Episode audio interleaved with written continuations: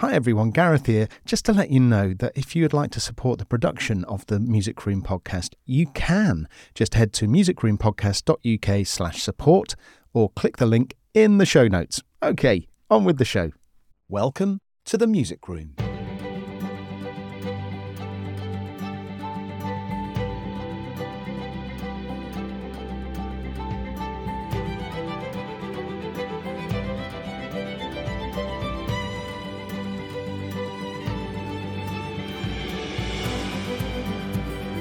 This time in the music room.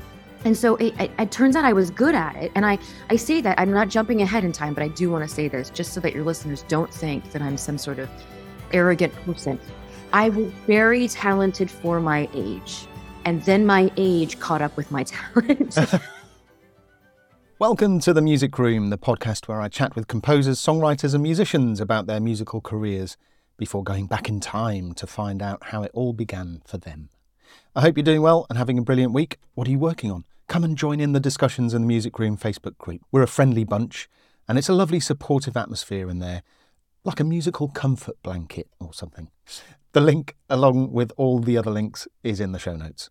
In this episode, I'll be chatting with composer Sherri Chung, an LA based composer who has a real variety of credits. We chatted about all sorts from attending San Diego Comic Con, her recent series Gremlin Secrets of the Mogwai, and much more and hang around because Sherri leaves a brilliant item and some very to the point advice. I'll let you find that out for yourself. But before that, music stories. So, first up, a little bit of news about me. I have a new EP out. It's called And Breathe, and it's for piano and strings, and it's out on most digital download stores slash streaming platforms. After writing for a kids' animated series for a year, it felt quite cathartic to write without brief once again and just create for the joy of it. I recommend it actually if you haven't done that for a while. Next up, every Monday morning, I ask the lovely Music Room community group on Facebook what's new with them. So last Monday, let's see. Mike bought myself a mandolin and a banjo, so we'll be having some fun with those on upcoming tracks. Nice. Rod, new single out today. Rod referring there to his band Too Much Perspective and the single South Coast Highway, which is a fun listen. Some Beach Boys esque summery goodness in there. Brolly, have to score six episodes in 10 days. Blimey. It happens that way sometimes, doesn't it? Good luck, Brolly. Helen, I'm working my final day in music publishing before going back to full time composing. Uh, do I have a clapping effect? Big day. That's brilliant news. Good luck with the composing, Helen. David says, just about to embark on what I sincerely hope will be the final intense week on this damn album. Oh. and then next week, I'll get to hang with our wonderful Janet Overfield as a reward. A lovely day at the coast. That's lovely, isn't it? Music Roomers hanging out together. Or Miriam, an album that's been in the works for nearly three years is finally being released this week or next. It's my first album recorded with live strings, so I'm super excited about that. Another round of applause. Great stuff, Miriam. Marco, starting today, adding keyboard parts to my guitarist mate Fabio's new album, 13 Tunes. It is going to be good fun, no doubt. Good luck with that, Marco. And finally, Dan. Today has been all about artwork for future releases. I love doing the arty bit, even played with AI to generate some elements, which was fun. Little known fact, isn't it? Lots of artists and composers also do everything else. They're the producer, they're the masterer, they're the uh, cover art designers, they are the marketers. So good luck with that, Dan. And thank you, Music Roomers. You are the best. I hope your week is going wonderfully well.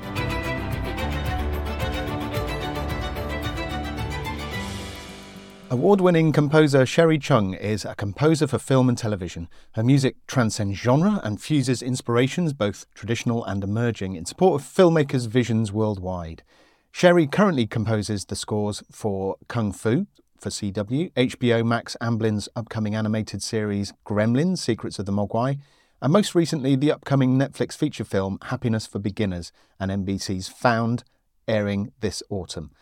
Frequently recognised for her other television credits, including the CW network series Batwoman and Riverdale, NBC's Blind Spot, and Ava DuVernay's limited series The Red Line, she's also scored numerous feature films, documentaries, and commercials. Recent film credits include Warner Brothers Studios' Nancy Drew and The Hidden Staircase, and The Lost Husband. The latter garnered her a Society of Composers and Lyricists nomination for Best Score for an Independent Studio Film. An active member of the film music industry, Sherri also serves as a governor of the music branch of the Television Academy. Got all that? Let's catch up with Sherri to find out more. Sherri Chung, composer, welcome to the Music Room. Thank you so much, Gareth. It's awesome to be here. You're in LA and we managed the time difference somehow. How are you today? How is LA today? I'm very well. The weather is fantastic. It's wonderful. It's not too hot. It's not too anything. Uh, we've had a little bit of overcast la- yesterday, so we're all kind of ready to, to, to stick with summertime. But it's it's uh, I'm doing very well. Thank you. Uh, very good. Have you just been to San Diego Comic Con? Did I see that on your socials? Yes, I did a couple of panels there. I forget the names of them, but one of them had a bunch I of. I can tell you if you like. Oh, amazing! Let's let's remind my. well, one of them, um, the fan favorites behind the scenes of popular film and TV shows. Was that one? That was one. Yes, that sounds yeah. familiar. Okay. There's another one. I forget. yeah, I don't know that. yeah, bye. Yes, no, I I was. I believe that one was uh, a number of different crafts. So I was the only composer, but there were some VFX people, some sound, you know, just like sound effects. Uh, there was a um, a costume designer, and then there was a. I don't think they like to be called dub mixers, but sound mixers, I think, is is the proper way. Uh, in, in any case, but yeah, so that that was a that was a great one, and they, they really great shows, and just it's kind of nice to be on a panel with other crafts, other professions. Good way to just kind of riff off each other, and be like, oh, I never I never knew that that was the process in in that show or the process of you know costume designers that kind of thing.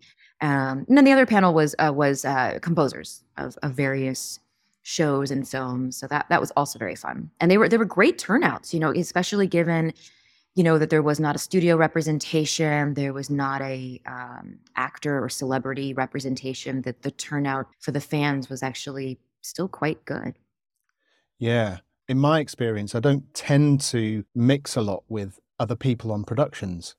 Uh, it tends to be the composer's way, doesn't it? you you spend a lot of time in isolation doing what you do. So that must be nice to be on stage with other people from other parts of the production. It makes you realize what a, a jigsaw it is, a production, doesn't it? Amazing. It's, it's it's yeah, it's a pretty remarkable thing. I mean, it's I I've been thinking about this. I'm like, you know, there's for me, there's like a couple of wonders of of like, you know, life. One of them's like our our postal system. How the heck does that work? I'm like, wow, that how does that work? And then and then honestly, just making the making of what I would consider a successful television show or a movie. Like so many components have to be just to get it made, sure, but to make it good, to make it something that that audiences really enjoy, or to make it so, something that float, you know, rises to the top, you know, is and, and is just is remarkable. Everything kind of has to be flawless. And it's and so it is kind of nice to talk about that with other the other professions, and the other crafts on the yeah. project.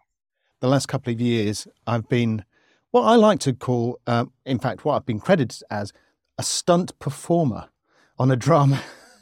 it's totally, totally not the right uh, term, but um, I was hired to play the piano for the lead actor you know, in, in certain shots. So, you know, capture my hands and, and do that. And just standing there on set and just watching these what, 40 people in on the set all doing just waiting for the setup and and to sit down and, and get on with it and everyone's there to do one thing you know it's just super focused and never fails to amaze me and they sit around waiting and waiting and waiting to do that one thing and it's like it's it's some of the most boring i mean yeah. I've, also, I've also been on, a, on just a couple of sets before and it's it's really remarkable how relatively not exciting it seems to be no, granted, I, I haven't really. I, I, you know, I, even even when I've been a participant, I'm like, oh my gosh, this is no wonder everybody brings a book or they're, you know, on their phones or something because you're just sitting there waiting. Yeah for a long time, you know? They're hired for one thing and one thing only. And uh, that's how it works. Yeah. Amazing. Um, anyway, I mentioned gremlins in your introduction. What differences have you found in writing for animation to writing for live action? So I have Gremlins is my only animation to date. I, I, I when I was in grad school, I did a lot of sort of experimental animation. That was hugely fun. Um, but this is obviously a very different kind of, an, of animation. So in my one experience, I would say that the the style of music I'm getting, you know, I was getting to do was was totally different. I mean, it was orchestral, which not all animation music necessarily mm-hmm. is, but in this case, it was fully orchestral. But yeah, I I found that there's a lot of there's a lot of similarities. Like like the, sometimes like the ask of music, the the the need for music, like like the job, the function of music can often be the same. But in animation, I have found that oftentimes it's like, hey, we need this to co- kind of complete the circuit of the storytelling. So it's like, you know, there's not a lot of walla in the background. There's not a lot of so it's like, hey, we're gonna want some of that, or you know, we're gonna want some of that music to to help sell this or help tell the story in not a new way, but I mean, I, I, hate to repeat myself, but kind of like in a way that again, it's kind of completing the circuit. Mm. And it's um there seems to be a lot more um you know packed in there in terms of like the function. You know, a lot of times I feel like with live action, you know, especially there, there's comedy and there's this and there's that, and it's like you know that you you there's so much facial expression that happens on an actor or an actress in live action, and there's so much more. There can be so much background you know, it can be so much more visually um, busy, I guess. And so sometimes it's like, hey, stay out of the way. The actors were taking care of it. Stay out of the way. You can just really hang back. Um, really just need you when there's like a fight scene, you know, kind of thing. Um, but with you know, with animation, especially like let's say in the first episode of Gremlins, um, you know, there's this whole basically we're, we're we're figuring out how Gizmo got from his, you know, Valley of Jade paradise to this harsh you know terrible human world out out in the in, in the big bad you know and it's and it's it's from a bird this hawk comes down and just like and it just but in order to create the mayhem it's like the music had to do a lot more to kind of show the terror and the you know the adventure of him flying on this bird. I mean there's in some cases there's a lot more suspension of disbelief um, that i have found in in animation and there's a lot more turning on a dime you know? It just it doesn't have to be that way and again not all animation is like this but my experience on this one was some things i played through and sometimes i was like oh we really need to really do a sharp turn here and that doesn't i, I don't i feel like when that happens in live action that can turn out to be a little cheesy you know unless that's the, the yeah. way it's trying to go it's trying to be sort of a, a bit more campy but in general yeah, I, that that's not really asked of me or of the music you know in a, in a live action setting yeah my um, one big direction for the last animated series I did was highlight the wonk. You know, it's leaning into those moments and just like you say, it's propping it up, supporting it in any way you can, really. Yeah, and there's also so, yeah. there's also something interesting about it too. That at least my experience on this one is that the creators and showrunners were so so excited for anything that for any of my ideas, and and I think they were just really open to to all of that. And I think that's kind of a newer experience. But I think there's also a reason for that because they know what they're making. They're making this fictitious species, you know, in a, in a legendary, you know, franchise kind of thing. And there's a, I just feel like kind of anything goes, you know. I mean, within within certain parameters. Once we had established those parameters, anything kind of goes in that world. And I feel like in live action, you know, a lot of times the notes that I get are just like, mm, we don't really want to manipulate the audience. I think the audience signed up to be taken on a journey to be manipulated. There's this sort of unspoken agreement that I think an audience has when they go and they start a show or sit down on their couch or go to a theater. They're like, lie to me. I want to be, I want to be lied to. I want to be manipulated, you know? And that, I, I know, I mean that in a, with like genuine way, not a, not a, you know, negative way. So you know, I've never I've never experienced that in the in the three years that I worked on the show. I never experienced that on Gremlins. And no one says, "Well, we don't really, really want to push the audience too far." And, and, like, what? They're like, "No, go for it. It needs to be scarier. It needs to be funnier. It needs to be bigger and more adventurous." And and so it's, uh, yeah, it's interesting. That's the best case scenario, though, isn't it? To to have a production who want to hear your ideas, who are open to it, and to to actually let you do your job. You know they, you've Absolutely. been hired to do a certain thing. So um, that's really nice to hear. Really nice to hear. Okay, well, we're up to date. Are you ready to go back in time? Yes, let's go back in time.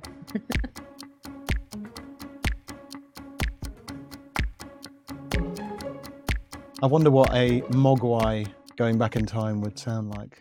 Hmm. Lots of high pitched screaming and yeah.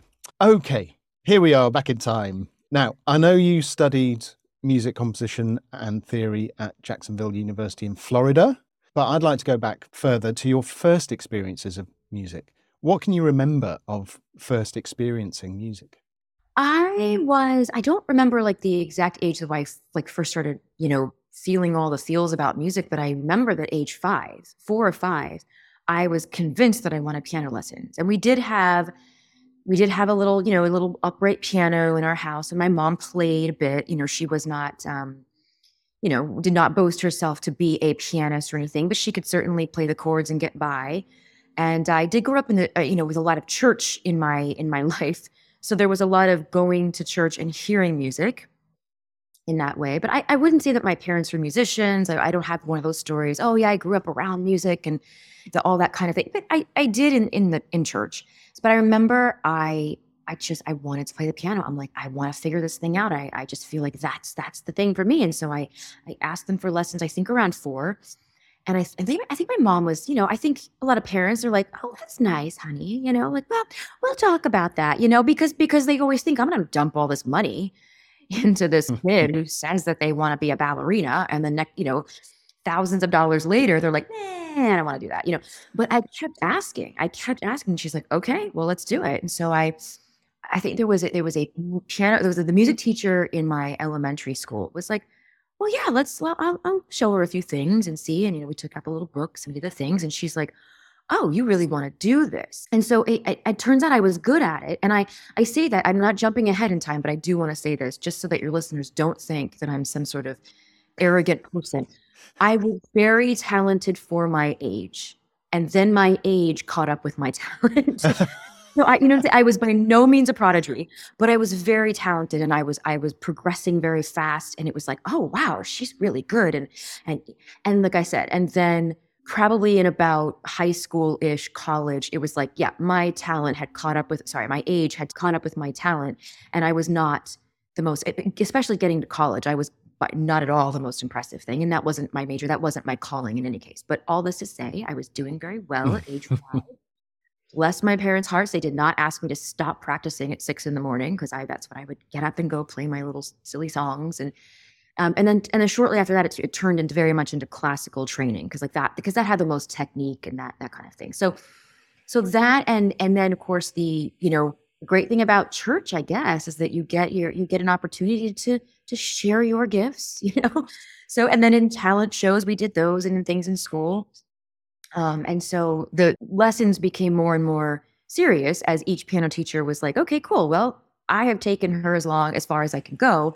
She should really go to this person or that person or something. But that was that was like my those were my first kind of kind of beginnings of of music. And and I was one of those kids that wanted to do piano and wanted to do that and learn that and study that. And so yeah. my parents were able to make that happen for me. Fantastic. You mentioned church and piano lessons, and I, I assume that they all kind of ran parallel. You're you're performing things in church groups. You're learning the piano. You're going through the grades, doing your scales and practicing. Were you good at practicing? I have a lot of guests who say they hated practice and they would practice 20 minutes before the lessons and I loved it. I was super serious about it. I was one of those. I just I loved mm. it. I I wanted to play all the time. I want I mean there were definitely things that I found difficult, you know, at the very beginning it's like reading, you know, reading music getting faster at sight reading. I was actually never quite very fast at sight reading and that was frustrating. That, you know, but the playing and the studying, the practicing, 100%, that was me. Yeah. I, I thought for a while that I wanted to be a classical uh, performer. And then I had a really bad experience performing one time and I just blanked and I could never get it back. And it, it, and it threw me for a loop. But I think more than that, or sort of parallel to that, was I realized I liked performing, but not classically. I loved the classical training because I loved the technique of it. But I was also, you know, getting more into into the creative side. Sing like like I was also singing. I, I I hesitate to call myself a singer, but I, I do sing.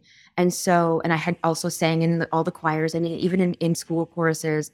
Um, but I realized because I also accompanied for a lot of people. Even in seventh grade, I was starting to accompany the school choirs. And I found that way more exciting than the actual performing. And because it was a performance, right? Because you're you were performing with the with the groups, you know. But it was like a different kind of spotlight. It, it was a different kind of spotlight. And I kind of I enjoyed that much better. It was also kind of more pop music. It was, you know, like whatever whatever your your school choirs are gonna sing. It's not it's not, you know, Bach and Mozart. And I and I love those as well, but it was you know, it was a little more exciting. And then and then around that same time, I would just start singing and using my voice as another instrument. I I would write some lyrics and write some songs, but I realized and it, and it's honestly it's a tool that I use now in my writing where I'm like, I've got a whole rhythm section in my left hand. You know, I've got a whole rhythm section, and in my right hand now can be now can be chord, can be, can be chordal, and or it can be you know adding to the whole rhythm, and then my voice could be a separate instrument entirely. Even if it's not a song that I'm writing, even if it's just creating because I'm trying to do, you know, something orchestral or something instrumental only. So it's like I use, you know, I haven't quite figured out how to get my foot in in in the, in the or the elbows but I definitely am using voice to to do a lot of this. So, um, but so that that was kind of for me uh, in my mind more of a transition of how I'm like I don't think this classical thing is for me, and I think yeah.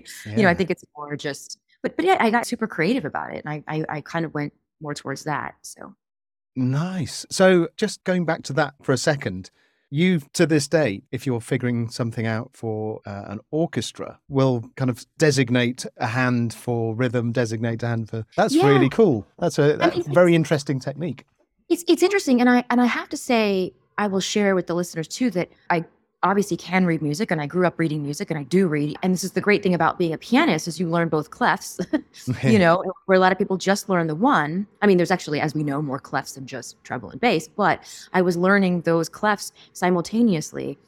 And then I, because I did go to school for composition and theory, and, and even long before that, I was nerding out. I was taking all the theory classes and I went to all the music camps and the band camps and the church band camps and, you know, taking uh, conducting and all of those things and score reading. So I was learning all that before I got to college. But even in college, you know, and, and, and back then, I had to be pencil and paper because the school that I was going to at the time was just getting into the notation software programs and logic. We were just getting into it. We weren't quite advanced. I was part of like the, you know, the, the legacy program, you know, where you're, you're starting all those things the first time. Or had I gone to some of the other schools that I'd gotten into, like Berklee and Boston, which I did get into, I was like, oh, I couldn't go because of finances, but they were already well on top of that. So I the reason I'm saying this is because I was so slow with pencil and paper. I was so slow with it because I was like, you know, it's like learning how to write while. My brain was working faster than what I could notate. And I found that very frustrating. And so I was like, screw it. I'm gonna just I'm just gonna memorize it, you know, or I'm gonna make my own little notation chicken scratch um, or get one of those little digital recorders and just record it with my voice over it. And then I would play the recording back and sing and play on top of that and try to get like another recorder to kind of, you know, I mean, so it was, but my, my point is, is like, I think I used it all as a tool because I found my current abilities and what was and, and availabilities mm. of notating my ideas or representing my ideas to be incredibly frustrating and I couldn't I couldn't keep all my ideas in my head because I'm writing for a larger group or an, an, orchestra or I'm trying to at the time, you know. And it was just you know. So finally, when the technology that was available to me really caught up in my abilities, I was like, oh, this is great. But I still use it as a again, I read music, but I still use my ear and my hands and my voice to just to write in layers. Um, yeah, it's very yeah. interesting. Yeah. I wonder how many people in the composer community would agree that you know, having a, a DAW, for instance, where you can just open a new session, new track, bang, record rather than sit there with a pencil and paper. Um, I know I prefer to just play, you know, work it out that way. Um, yeah. Think about it, maybe play for a while and then just hit record and do that. Oh, that's that's what I. You know what? I, I don't know how many of your listeners use Logic, but what I what I discovered about Logic, yep, was the capture record. That mm blew my mind. That changed everything for me because I'm not my performances are different. My performance, because I, I, I don't perform as much anymore, but in terms of band or singer songwriter stuff, it's a different kind of performance. I am not a recording musician. You know, when that red light goes on, I freak out. But some, but, but the real studio musicians, when that red light goes on, they slay. you know, yeah. like they get and they're like, yes, this is my thing. But I'm not that person. So when I discovered that I could play something in Logic, and now with the newer version, you don't even have to. You don't. It doesn't even have to be playing. The, the, the, cursor doesn't even have to be moving. You could just play mm-hmm. something, capture, record, and it just captured everything you just did for the, like, even if you were noodling around. So yeah. sometimes I do just play it. I'm just like noodle, noodle, noodle, and I'm like, oh, this is all crap. It's all crap. Hey, there was a little nugget there in something. Okay, we'll get it. We'll get it. Capture, record, but that way the pressure of the red light, you know, the pressure of like that's it's all gone. So anyway, that just blew my mind. So if any of your listeners are like that, where it's like you just want to play, capture, yeah. record. I discovered. Well, someone uh, mentioned that. In fact, it was Tristan Noon. If you're listening to this, Tristan is an orchestrator in the London studios, and he said about it, and I had a, exactly the same reaction of, "Where's this been all my life?" and just in the last six months or so.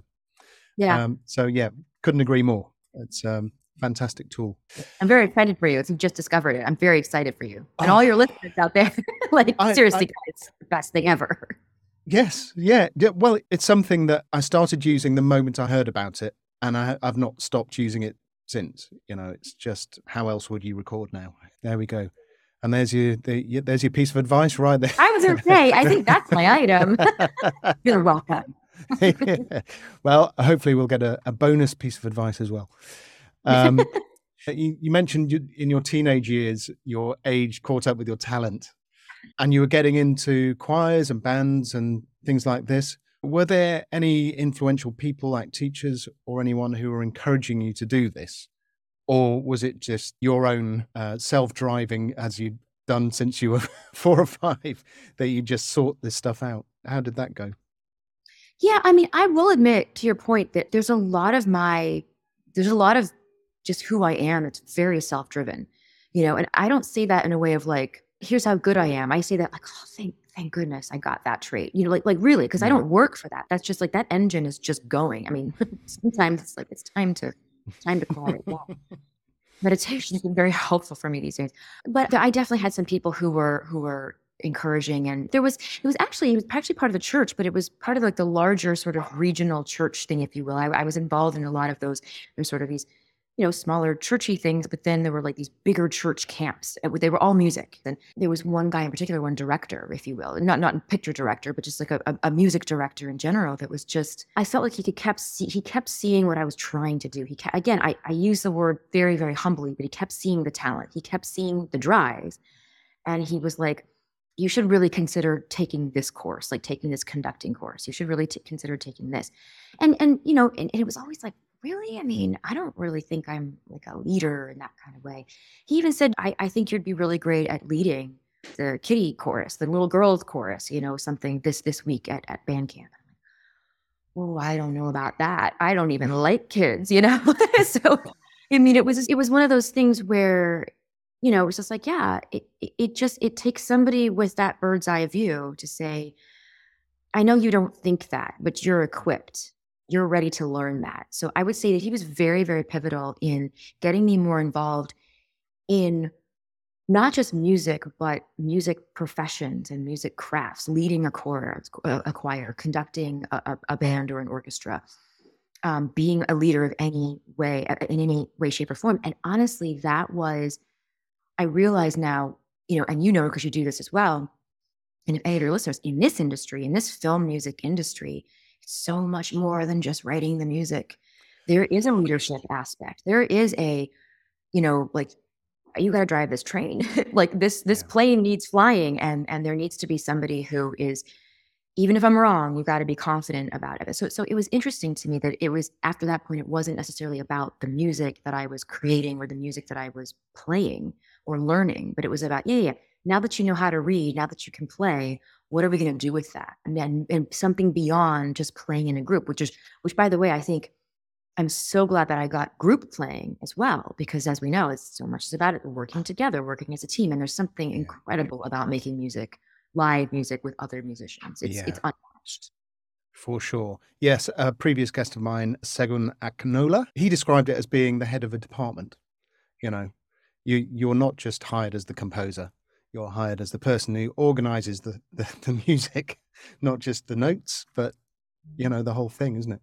You have your team around you. So um, yeah, I thought that was a, a, a very good way of describing it. So, Sherri, I ask all of my guests to leave an item and a piece of advice in the music room for others to find. What item? And, and I don't know anything about this, by the way, so I'm really intrigued. What item would you like to leave? There's a book. It's probably very outdated, and I think it's exactly a reason that it should be read and explored and cover to cover called On the Track Ooh. by Fred Karlin. Okay. Um, so I read this book when I was in Florida trying to figure out how the hell to get myself to Los Angeles how the heck I was going to learn the things I felt so far removed, like Jacksonville, Florida. What, what is that even, right? How so far removed? I didn't know the things. I had graduated, my, I did my, I had done my undergrad in composition theory, and I was looking online for, I want to go to grad school. I want to, I want, how do I do this? And I came upon all this like reading literature and the things you can, like workshops you might be able to apply for. And this is back in 2000, like one or two or three or something like that. I don't know. It's one of those years. And I came on this book and it was, and somebody said, you should read On the Track. And it's complete with pictures and people and photocopies of old click track, like old click track, like the book, like the click book. Right. Like, wow. you know, before we were generating click through our computers. And back then, I mean, it wasn't as I think it was it was a tiny bit dated, only a tiny bit dated back then. So now, how many ever years later, it's going to be incredibly outdated. And I think it's really important for people, mm. Composers, getting into this industry to learn from because you're, you're, learning your history and you're learning the foundation. You're learning all the things that come before you. And I don't just mean like all the battles that were fought and won on your behalf, so you could have these great things.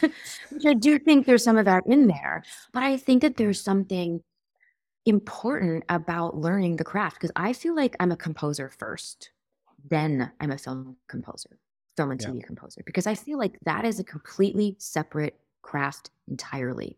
And people who are amazing at writing concert music are not necessarily going to be able to work within the parameters of what film and television composing is deadlines, budget constraints, um, assholes.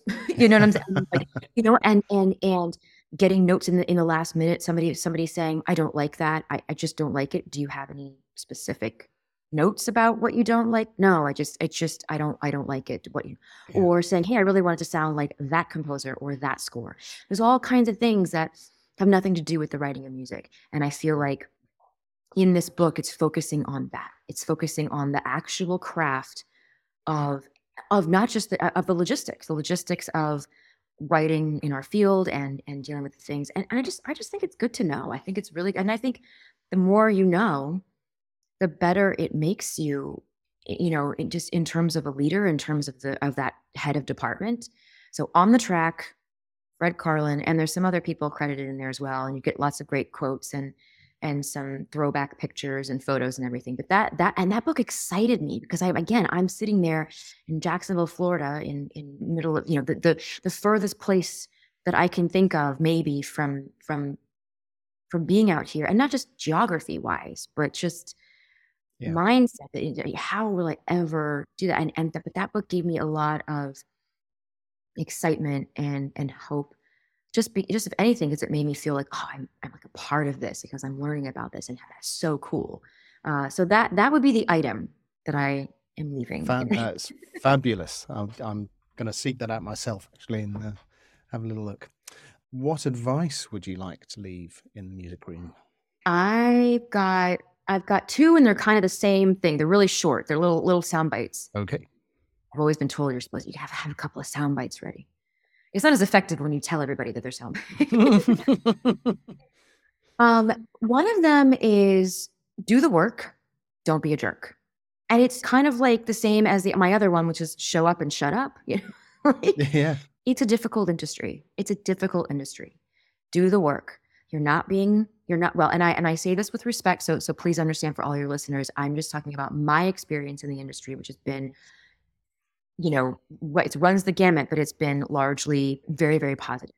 That most of the time you're not being put down, you're not being put down in the way that you think you are. It's not because of how you identify or because you're maybe because maybe your music isn't, you know, is wonderful. It's amazing. You shouldn't take it personally. Um, and by the way, in the events that you should say take something personally, I think you'll know those as well. you know, but in, but in the in, in the grand scheme of things, it's it should not you should not take it personally. So just so do the work, do the work, and don't be a jerk. No one wants to be stuck in the trenches with an asshole. you know what I'm saying? The job is too hard, and the job of your director or your producer or your showrunner is infinitely I shouldn't say more complex than our job. That's I, I, don't think that's accurate to say, but I but I will say that their job is incredibly complex, and they're the heads of all the departments. So it's mm. like if you can do your job, don't be a jerk, and that goes for the people that work for you on your team. Yeah. Um, same thing as like showing up, which is just show up and and you know mouth closed, learn something. You know, ears yeah. open, learn something. Um, you know, come from a place of curiosity. Anyways, it's very long winded, but it's, it's all kind of like well, no, I think they're, they're very concise, actually, those bits of advice. And it's, you know, it's, I think it's related to time. No one's got time to be unpacking all these things. It's get to the resolution and, and get it done, like you say. There's another thing related to that, which is about notes. Notes can be quite terrifying when you're new to the kind of uh, process, but actually, notes are fabulous. They get you there so much quicker. if you it's if you can just yeah. have a few notes back to say exactly what you want, exactly what you mean, is just really helpful all around. Because ultimately, you're all working towards the same thing. It's true, but it, I mean, you're right. Like, no, no, it, it is terrifying because we're not because the, the, what we're doing doesn't live on a shelf. What we're mm. doing is coming from here. It's coming. It's coming from our hearts. It's coming from our, our experiences sometimes it's just you know sometimes we're not always feeling it. it doesn't have to be the greatest piece of music you've ever written it just has to work it doesn't have to be the best idea it's just got to be you know it's got to be an idea that works you know and and but it's hard because we're putting ourselves out there and and when somebody says that's not working for me it's really i would say it's also some some type of advice as well that try to separate the music from your self-worth you know it's like okay the music doesn't work it doesn't mean you don't you're not working like you're not yeah. you're this is and, and but there are times there are times where it's like you know what i think i think we're not on the same page and i think maybe it is mm-hmm. time to like part ways but again that's not a reflection of your self-worth you know it's it's just it, it, it's a service industry and we are mixing art and commerce art yeah. and business and that's that's that is automatically you know a match made in hell. I mean, yeah, creativity and uh, yeah, capitalism and commerce. Exactly, mm. exactly. It's it's you know it's it's difficult, but but it is a service industry, and there's a lot at stake. There's a lot yeah. of money at stake yeah. for for you know even if we don't feel it. and, it and it speaks to you know what you said about not taking it personally. You know, more often than not, it's not that music doesn't work; it just doesn't work for the scene, perhaps. Yes. Um, so yeah. it's it's not a reflection on your ability as a composer. It's just getting the scene right, getting the tone yeah. of the scene right, getting yeah. the pace of the scene right, whatever it is. It's it's true, and I, I agree with you that sometimes notes are, especially I, I, the, the notes that I enjoy the most are the ones that I'm just like it unlocks something in a scene that I just didn't know was gonna was gonna be a thing. Like you know, like I, wow, that's a, that's a great direction where I did not know that it was going to be I, I, didn't I didn't realize that was the scene that we were or that that was the underlying underlying root of what we yeah. were trying to get at you know it was just um so I think those are I think notes are, are kind of great. I mean I still hate them but I, you know. Yeah yeah and it's when people go um no I don't think the scene is working try it this way and you go damn they're right.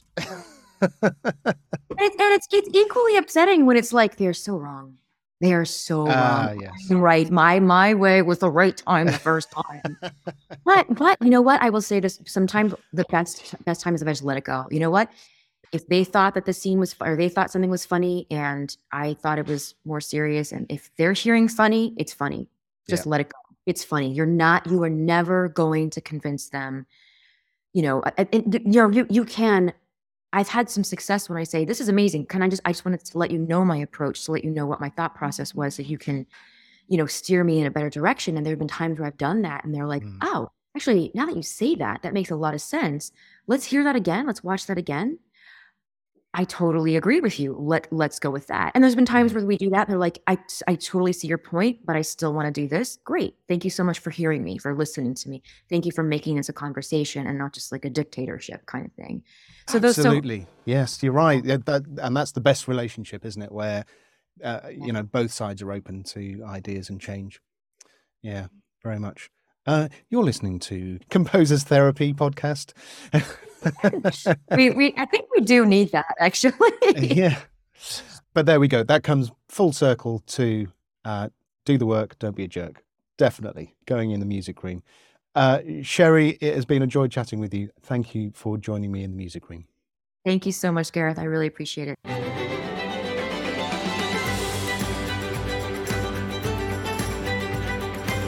Thanks for listening to the Music Room podcast today. If you'd like to know more about the show or the community that surrounds it, head to musicroom.community. The link is in the show notes.